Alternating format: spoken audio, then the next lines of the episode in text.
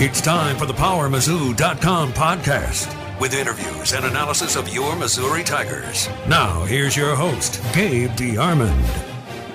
Welcome back to another edition of the PowerMizzou.com podcast. Gabe DeArmond and Mitchell Forty here. We are going to talk a little bit of Missouri basketball, but frankly, that's kind of depressing. So we're going to leave that for the end of the podcast. We wanted to lift everyone's spirits up and welcome a guy that you all know and our personal vote for the most entertaining interview on the Missouri football team, Yasir Durant, joining us. Yasir, what's up, man? How y'all doing? Not bad. You so your charge for this podcast is you have to make the people laugh. That's all we're looking for. Like you got to be funny. You got to show your personality here. You think you can handle that? Oh yeah, I'm gonna be good. All right, good deal. First off, man, I know you're somewhere out in the Pacific time zone, but where you at and where are you training for the draft? I'm in Bellevue, Washington. At Ford Sports Performance Trainer. So, yeah, it's kind of different scenery out here. Yeah. And I know you just played in the East-West Shrine Bowl with a few other Mizzou players. Just what was that experience kind of like, and what else have you kind of done since the end of your Mizzou playing career?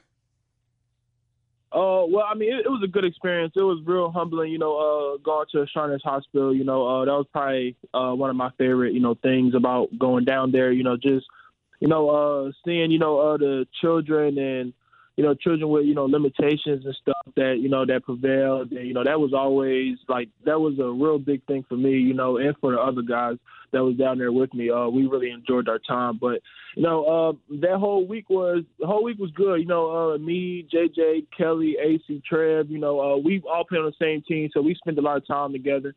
And, it was a good experience, getting to learn from NFL coaches, getting to talk to scouts and, getting to showcase our abilities. So are you training with any of those other guys? I mean, I know obviously you're probably still in pretty close touch. Are you training with any of those guys or any other, college players that maybe Mizzou fans would know?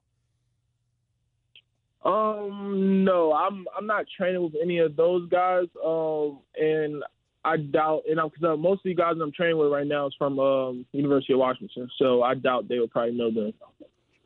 You mentioned, getting a chance to work with some scouts and some NFL coaches and stuff like that. What's kind of been the main, the feedback and what they like about your game, or what maybe they want to see, improving the pre-draft workouts and stuff like that? Going down there, they really like my athletic ability, me being the weight that I am and me being able to move like that. They were really impressed with that. They were impressed with my film. They liked my film very much. Just a couple things, just to get more, flexible, in the hips and being able to bend more and, just dropping a few pounds. That was probably the biggest thing, just weight control. You mentioned they like your athletic ability. Did you run any pass patterns for them? Because you looked real good as a decoy on that one touchdown this season. No, so I didn't, but I was trying to let them know that, like, if they needed an extra receiver, then I would be the first guy up. And they had, like, a fake field goal in, which I wasn't in, of course, but if I was in, I definitely would have scored. Hey, man, we saw like a 340-pound guy catch a touchdown in the playoffs for the Titans last week. So, I mean, he's out there blazing trails for you. So he's paving the way for us. And if I had to, guess, I would probably be the next one to do that if I had to take a guess. All right, so obviously everybody's goal is, in April, whenever the draft is, hear your name called. I mean, what are your expectations going in these next couple months? And is that something that you think is in your future? Yeah, definitely. Just like you said, everybody wants to hear their name called. In reality, everybody's not going to get their name called. But, for me, that's something that I've been hearing a lot, that's, a big possibility. So, I'm just going to keep on working, put it all to God. And, that's the only thing I can do. If I get, too caught up in when my name's going to get called and everything, then, I'm not really doing my part, So I'm going to just keep doing my thing, just keep working. And that's all I can really do. I know it can be kind of hectic with all the working out in a new place and all the different workouts and combines and stuff. But, you know, you've had somewhat interesting journey. You didn't start playing football till high school, and then you went to junior college for a year before ending up at Missouri. I guess, you know, do you ever think back and reflect kind of to when it was, how recently it was that you first maybe realized that playing after college could be a possibility for you?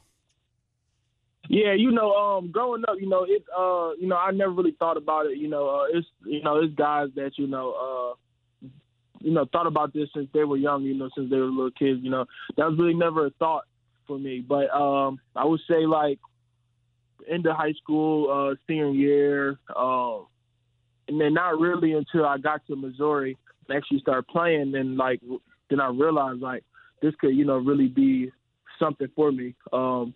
Just noticing, you know, not to sound cocky or whatever, but, like, noticing how good I was and, you know, noticing, you know, realizing I can play at a high level, play in the SEC and, you know, do those type of things. So, you know, I always look back at it that, you know, it seems like yesterday when, you know, I just got to Missouri. So, like, you know, time goes by fast. Talking with former Mizzou offensive lineman Yasir Durant, and you know, whether it's in a few months or a few years after a career in the NFL or whatever, what are your other interests? I mean, what's the other plan for whenever football is over? First, I would say I want to be a comedian. That's what I want to do. There you go. Nah. I'm just playing. Honestly, I would like to, you know, go back into coaching, be a coach, and I think, you know, the stuff that I've learned, you know, throughout, you know, my college career and stuff, you know, playing the different type of, you know, offensive systems and different type of coaches, you know, I got that, you know, I got kind of different kind of opinions on stuff. So I would say going back into coaching is probably going to be a big thing for me. Yasir, you know, just looking back at your time at Missouri, you showed up at a time when the school hadn't been to the postseason in a few years, was a little bit down, went to Bulls your first couple seasons, had the eligibility this season. When you look back, what are just kind of some of the things you reflect on, and you know, is there anything that you look back on and regret at all, or is it all just positive memories? You know, I would say I try to make everything a positive memory, you know, just, you know, being able to share those experiences with, you know, people that come, you know, coming from different backgrounds. You know, you had different type of guys on the team, and I would say, you know, everything has been a blessing. You know, everything was a blessing. I didn't think that I was going to, you know, be there at University of Missouri, you know, coming out of JUCO, and you know, I take that as a blessing. You know, with just like you said, you know, the past couple of seasons before I got there, you know, they were in a down, you know, they were in a slump, and being able to, you know, leave the place, you know, better than where I came into, you know, was a big thing for me. Was, you know, going to two straight bowl games first 2 years, and, you know, obviously last season being what it was. And, you know, all that was just a blessing for me. You know, I never try to take anything as a negative experience as, you know, as, oh, man, I wish I would have did this. You know, everything's a learning experience, you know.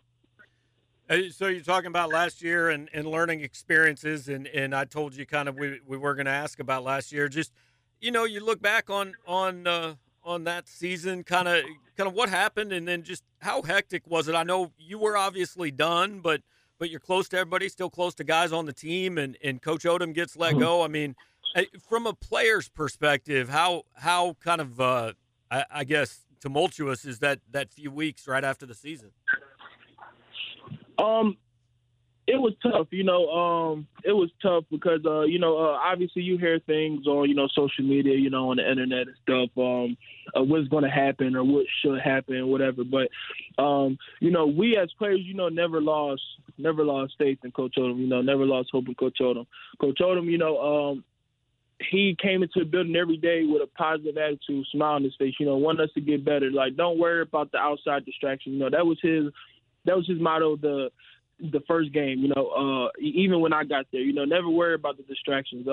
Like, so those couple days was really hard. I mean, I know for me, I know for my teammates too, but for me, you know, it was really hard because, you know, seeing a guy personally for me who, like, you know, took a chance on me, that, you know, didn't know if, you know, I was going to be able to, you know, be good or whatnot. And him being able to take a chance on me and being able to give me an opportunity playing the SEC, you know, I'm going to be forever grateful. I still talk to Coach Odom. He calls me every once in a while, you know. I just that respect that I give for him, and, you know, I would forever be indebted to him.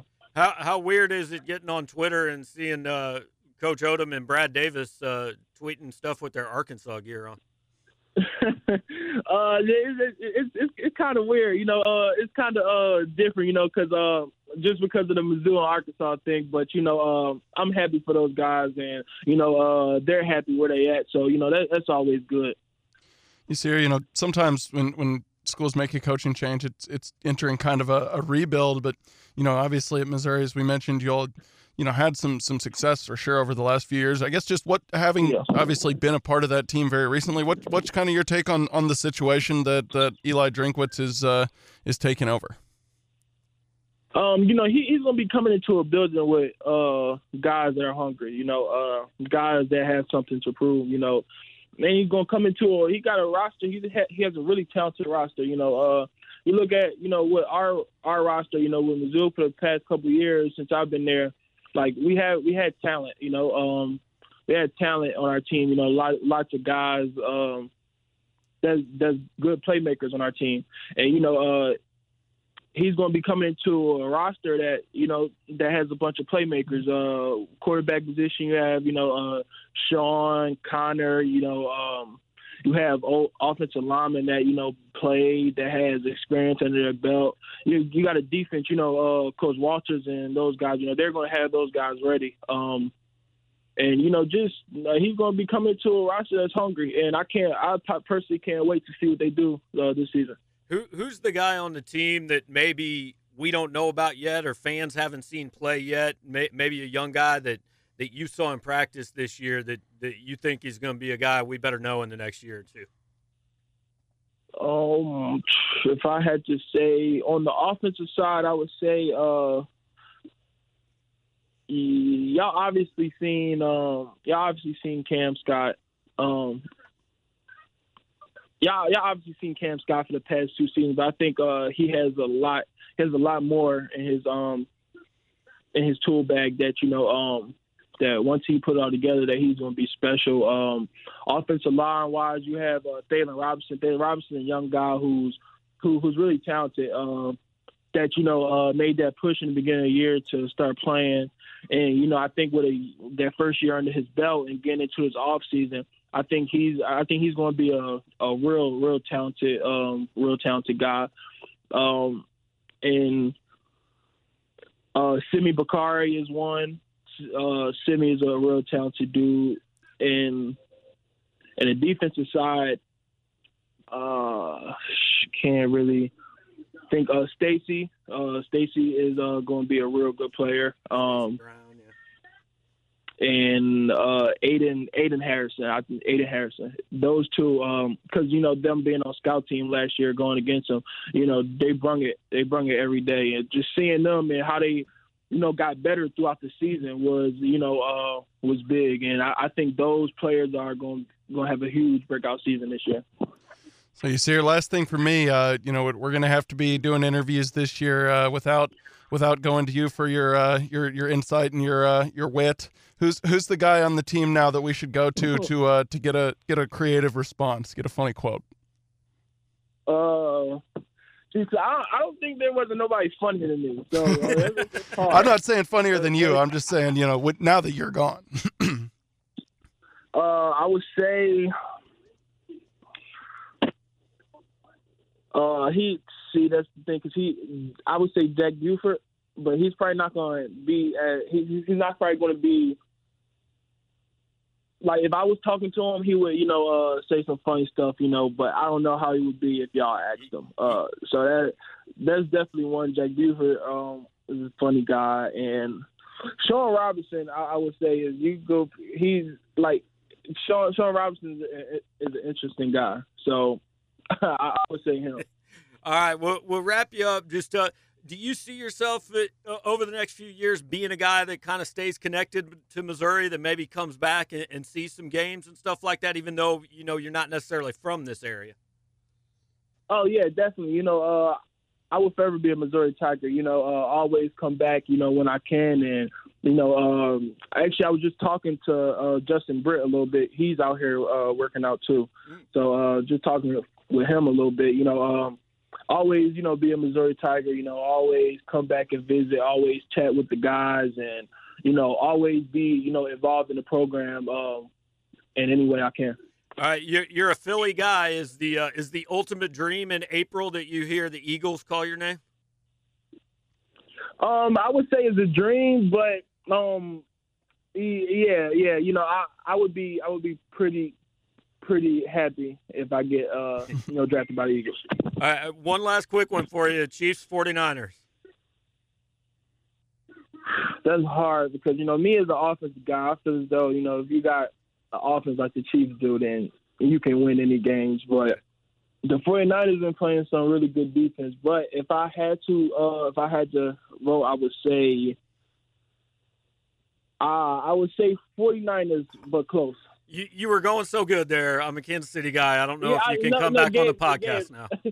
Gabe, I know that you're a Chiefs fan, and just because you didn't interview me a lot this past season, that's why I went 49ers. Good enough. All right, man. Well, yeah. Good luck, and we'll definitely be hoping to hear your name in April and catch up with you down the road. Yeah, appreciate it. Thank y'all. All right, have a good one. Yasir Durant, former Mizzou offensive lineman, interesting working out a little bit with Justin Britt. He's come back from a torn ACL. It was all going well to the last like 12 seconds. He held it against you that you didn't interview him enough. That's kind of harsh. He was like, most guys hated talking to us and they don't want to talk to us. We would just be standing around and Yasir would walk up and be like, "Why are you not talking to me?" Mainly you, though. He would always be like, "I want to talk to Gabe." I'm like, "Well, like, you know, I work with Gabe. Like, right. we write for the same website." He's like, "No, I want to talk to Gabe." Yeah. Well, there you go. We got to talk to Yasir. Truly, he's one of the more fun guys to cover the last few years, and I think he's got a shot at getting drafted. I think Jordan Elliott definitely gets drafted. Albert O definitely gets drafted. AC probably gets drafted. Yeah. And then when you go to that next most likely guy, I think it's probably Yasir Durant if there's a fourth one. I would agree. I don't know. I'm sure, you know, he's probably a little bit on the fence, but yeah, I think you would go to Durant and then maybe Trevor Wallace-Sims. Yeah, so that was interesting. I didn't realize all five of those guys played in the East-West Shrine Bowl. Senior Bowl's going on. I don't think there are any Missouri guys down there this year. They all went to the Shrine Bowl. Yeah. So, okay, well, that was the fun part. Now the more fun part, have you ever at any point in your life picked up a chair and thought that you should swing it at someone? I don't think I have, which is disappointing, really. No, I don't, much less in front of, you know, a lot of people where there's surefire discipline. In front of the handicap section at Allen Fieldhouse. When you know that you're going to get in trouble. Like, I know that I shouldn't be taking as much joy in that happening as I did. But I say this, like, I'm not even joking. That's the most entertaining thing that's happened in college basketball all year for me. Oh, easily. It's not even close. I mean, the second thing happened during the preseason, also on that court. Like, true. That doesn't really count. No, yeah, I was saying to people last night, like, I would give anything to cover that game. Are you kidding? That'd be amazing. I mean, except for the fact that there was literally 1 second left in the game, and I guarantee every person that was covering that game had to totally erase what they were. Yeah, but it's well worth it. It's well worth it to get to, you know, I would be over there trying to talk to that girl who was like cowering in fear and like the guy, the fans who got decked. So, you know, they do those pictures sometimes. The last one I remember was when Eric Hosmer scored the run on the ground ball that basically won the 2015 World Series. There was a picture of like all the Mets fans and the Kansas City Star did a breakdown. Like they went and talked to a bunch of them and hey, here's who we need that picture. Oh, we like, absolutely. You've got to talk to the girl on the ground. You've got to talk to the old guy who looked like he was reaching out. There was a kid in the third row who looked like he thought that was the greatest thing he'd ever seen. Yeah. So, yeah. Yeah, I couldn't agree. I want all fight-related, brawl-related coverage. I really, that's definitely the most exciting thing that's happened in college basketball. And like, we say that, but seriously, it's – And I've talked to a lot of other people that feel this way too. So I don't think it's just like I'm old and I don't care anymore. I can't watch college basketball this year. It's horrendous. Yeah. I don't even think there's a good team. No, that's the thing. There's several good teams. But they're all flawed. They're all capable of losing to almost anyone on their schedule on any given night. And there's very little star power. I mean, I can't hardly name. Really, I don't think no names jump out to me as like a guy who's like, oh yeah, he's in the contention for like player of the year and first overall pick. Like I don't, Anthony Edwards is a good player, but he's going to be a high draft pick, but he's far from a great college player. Vernon Carey's fine, but he's not been very good lately. That's about all I got. You just said Vernon Carey. Until then, I was thinking I'm not sure I can name a player on Duke. Yeah. So there you go, Vernon Carey. If you asked me who are the top five teams in the country right now, there's zero. Baylor's up there. I know that. Are they number one? Gonzaga's up there. Gonzaga's two. I think San Diego State's still undefeated, so they're Kansas up there. Kansas is up there. Yeah, I mean it's just not been a very fun season. I think just the lack of star power and it's just not like been a lot of great storylines. There's the quality of play. I mean, there's just not a lot of points being scored. It's not. We know about that. We'll talk about that in a minute. Yeah. But and the other thing is I don't think they'll ever do this. They should shorten the season. Yeah. Because even the diehards, like there's that one weekend where like Duke plays Kentucky and Michigan State plays Kansas, and that's kind of cool. And you might watch those games, but then nobody pays attention. At least until league play starts. Yeah. And really, more realistically, until the NFL playoffs are over. Like, there are a lot of people probably just now tuning into college basketball for the first time. Yeah, no, they have great – there's usually actually a lot of really good non-conference games in, like, November. But, those Thanksgiving week tournaments and, like, the Champions Classic, like you mentioned, and even just random, like those random tip-off classic games. Like, they need to move all of those to now. Yes. They can play all the cupcake games before, play those now, and then start league play. I don't think they should play the cupcake game. So there are 32 games on a schedule. They should play like four instead of every high major team has eight probably that are automatic wins. And the problem is there's 353 Division I basketball programs, and the reason is because they all fall in love with the idea that if we can win this dog crap conference we're in, we're going to make millions of dollars from the NCAA tournament. So schools that have no business being in Division I are playing Division I basketball. And they're just going like 1-12 on the road, and that's a big reason nobody's showing up. Yeah, I don't want to go watch Chicago State. I get paid, and I don't want to watch Chicago State play. Yeah, no, Incarnate Word. Yeah, same thing. Yeah, no, you're absolutely right. Missouri's home schedule this year was particularly bad. I mean, what was the best home non-conference game? Wofford. Yes. Yeah. Or Northern Kentucky. I mean, that's terrible. And so here's the other thing: a shortened schedule does maybe. Because football, even if your team's not great or whatever, it's an event. There's 12 of them. Only 6 of them are at home. Yeah. If you go to a road game, you might see your team play 7 times. It's a big deal. You make a day out of it. First of all, you can't make a day out of anything on an icy night at 8 o'clock in Columbia. Right. You're not going. You're definitely not driving more than 30 minutes to go. So nobody's showing up at these games. Maybe if you go from 31 games to 24 games, play 6 non-conference games, start on December 15th. Maybe then people actually pay more attention to the games and pay attention to the sport before March 15th. Yeah. Yeah, I mean, there's definitely, quite a few issues with college basketball, starting with just the lack of, star power and the fact that the best players are gone after 1 year or don't go to college to begin with now. Right. But yeah, I think that's the other thing is, just that so many games that don't matter and aren't capturing people's attention. And like for Missouri, when you're 2 hours away from your major population centers, like I don't fault anyone for not driving in with the threat of possible bad weather last night for a game at 8 or Tuesday night for a game at 8 p.m. Yeah, and I'm not going to say it's the most meaningless regular season in all of sports, but it's an incredibly meaningless regular season.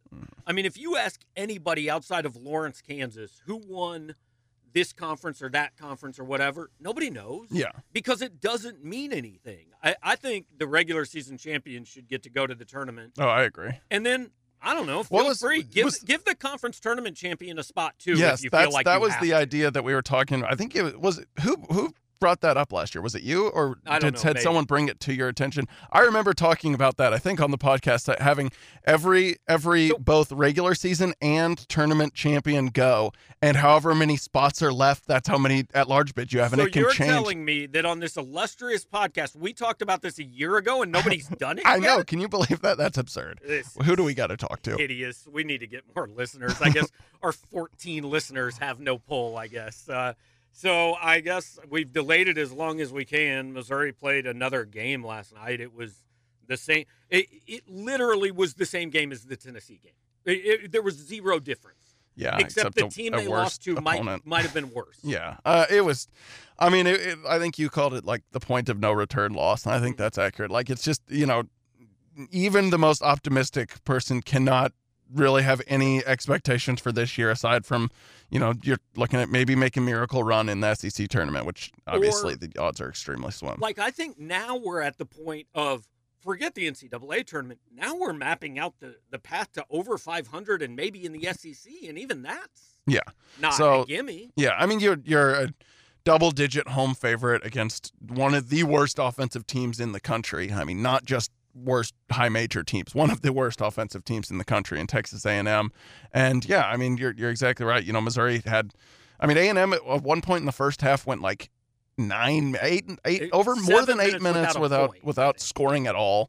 Yeah, and, you know, they entered the game like the third worst three-point shooting team in the country, and Missouri was worse on offense consistently until about the last minute, and then still, you know, Mount found a way to make it interesting at the end, and just like they have been kind of all year, we're just any one of any number of plays away from getting it done, but just no one stepped up and made the play. When Mark Smith made the three to make it a two-point game, I said, I don't know which team should feel worse that this game is this close. Mm-hmm. And somebody said to me today that was a must-win game, but then we said, but, like, why? Right. Must-win for what? Yeah. It doesn't matter. Even if you'd won that game, it didn't matter. Right. It's more like, you know, like we mentioned, the point of no return loss. It's like a loss just, you know, kind of dooms the season. I don't even know what a win would undoom it, but like a loss, absolutely. Now it's like, okay, there's just nothing to get excited about. Even the most optimistic people outside of the locker room understand now this is playing out the string. Mm-hmm. You're not really playing for, I mean, yes, technically you could be playing for something, but there is no chance based in reality that this is an NCAA tournament team anymore. Right. So I guess we got, like, the question is why? Where's the great disconnect between Conzo Martin saying, If we're 13th in this league, it's the best to lace them up, and we're a tournament team versus where we're at. I still don't think they're going to be 13th. No, I think they're going to manage to get to like 11. Yeah, but same idea. So I've had this discussion, and some people say, I mean, he's the coach. What's he going to say? Well, don't say that. You don't have to go that far on a limb. Like, I guarantee he believed that. You can feel good about your team without saying we're good enough to win the SEC. And two things have happened since then. Number one, they're not nearly good enough to win it. And number two, it's not even any good. No, the league's not very good. Like, it's a bad league. Yeah.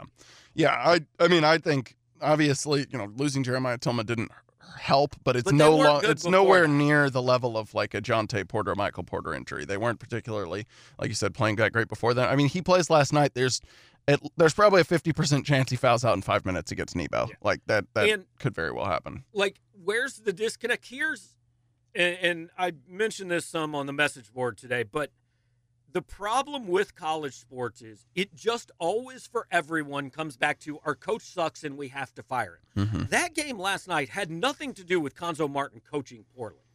They got a ton of open shots. Yeah. And they just couldn't make them. His biggest problem right now is he has guys that can't make shots. Yeah. And I understand he recruited them, so ultimately he's responsible. Those guys don't get fired. He's the only one that can get fired for it. But when you say the coach sucks, what you're really saying, it goes back to that argument again. Well, he's a good recruiter, but he's a bad coach. No, you can't be a good recruiter and a bad coach, because good recruiters have good players and therefore are good coaches. Yeah. No, I thought Conzo had one quote last night that was just kind of the money quote when he said, you know, you can't force a guy to do something he's not good at, basically. Right. It was like, I can't force Mark Smith and Torrance Watson to become great drivers. I can't force these guys to make shots. Like, I can do everything I can to tell them to you know, do this and the X and O and give themselves shots, but at the end of the day, they have to make the plays. And the most I want to say the most concerning quote to me, but by the same token, it's literally all he can say is, you know, I mean, we're going to keep taking open shots, and eventually we got to make them. And so on one hand, he's right. I mean, that's the only solution. On the other hand, like, hope is not a strategy. Yeah, right? Absolutely. No, I still think they needed to take more shots inside the arc last night. I mean, 35-15 is not a sustainable ratio for a team that shoots 30%. And you know, well, I know that they need to take all their shots unguarded from 15 feet. That's true. That's true. We're actually saying after the game, maybe they need to like draw up a play where someone catches the ball at the free throw line, stops, pauses, takes a couple dribble, maybe spins the ball back to themselves. Everyone else causes like a distraction elsewhere, and then they shoot. It's like a fumble roosty where one guy just has the ball under his jersey or something. Yeah, but no, I mean, like in the games against A&M and Mississippi State, like, yes, those teams are basically daring you to three, you know, to shoot threes. I mean, A&M played a zone, Mississippi State didn't, but same idea. They're long. They make it hard to get to the basket, but you still have to try to do that. At a certain point, you can't just keep saying, well, the shot's wide open. I mean, it's open for a reason. You're not making it. Right. This is true from every level, from the YMCA to Tribune basketball to the NBA. RIP, no longer exists. If you are all by yourself and they are watching you take a 20-foot jump shot, there's a reason, and it's not because they think you're going to make it. Yeah. You know? So, yeah, I mean, like, there's blame to go around. Obviously, the coaching staff does not come out of this blameless. We're not even going to talk about the possibility of when he leaves, because, yeah, months. It's absolutely unbearable to have the same discussion every single day when it's not going to end anytime soon. But, yeah, there's certainly not a ton of optimism, especially, you know, when you look at how the roster might be constructed next year and the current signee. So, and look, there's one thing that saves this: a Josh Christopher or someone like that. And I don't want to say saves this like it's completely over. That's not what I'm saying. But there's one thing that instantly could make this competitive in the SEC roster, and that's a guy who can go get you 25. Mm-hmm. I assume most teams would like to have that guy. Yeah, that's the problem. It's not easy to come by an immediately eligible / high school person who can do that. Or they're slim pickings. Yeah, and you know, like, recruiting it's not a draft. Mm-hmm. You know, I mean, if Patrick Mahomes is out there, like, Eli Drinkwitz can't just say, yeah, that's the one I want. Like, it's not your turn. Alabama, Clemson, and Ohio State get the first 30, then we'll let you go at some point. So, yeah, I don't know. They play at West Virginia on Saturday. That's not going to go very well. Probably not. No, West Virginia is a lot better than I think anyone expected. Their style never really works well for Mizzou. So, yeah, I mean, I don't know. The last time they played West Virginia, I think it was that 2017 season, and they had like this huge lead. Yeah, and then it just unraveled. It unraveled very quickly. That was a really good West Virginia team, but so is this. So, over under on number of college basketball players who threaten to hit someone with a chair before the next podcast at 0.5. Sadly, I'm probably going to take the under. D'Souza really got a relatively harsh punishment. I want it to happen more. I think we should find a way to incorporate that regularly. I'm going to pick up the chair in the studio and swing it at you and suspend myself for the next 12 podcasts. So that's a long time. Yeah. I don't think I can carry on. All right. So I guess, largely because it's a huge chair and I don't think I can pick it up, and because you would win the fight, I guess I'll just be here next Thursday. So thanks for listening. We'll, probably have a podcast 7 days from now.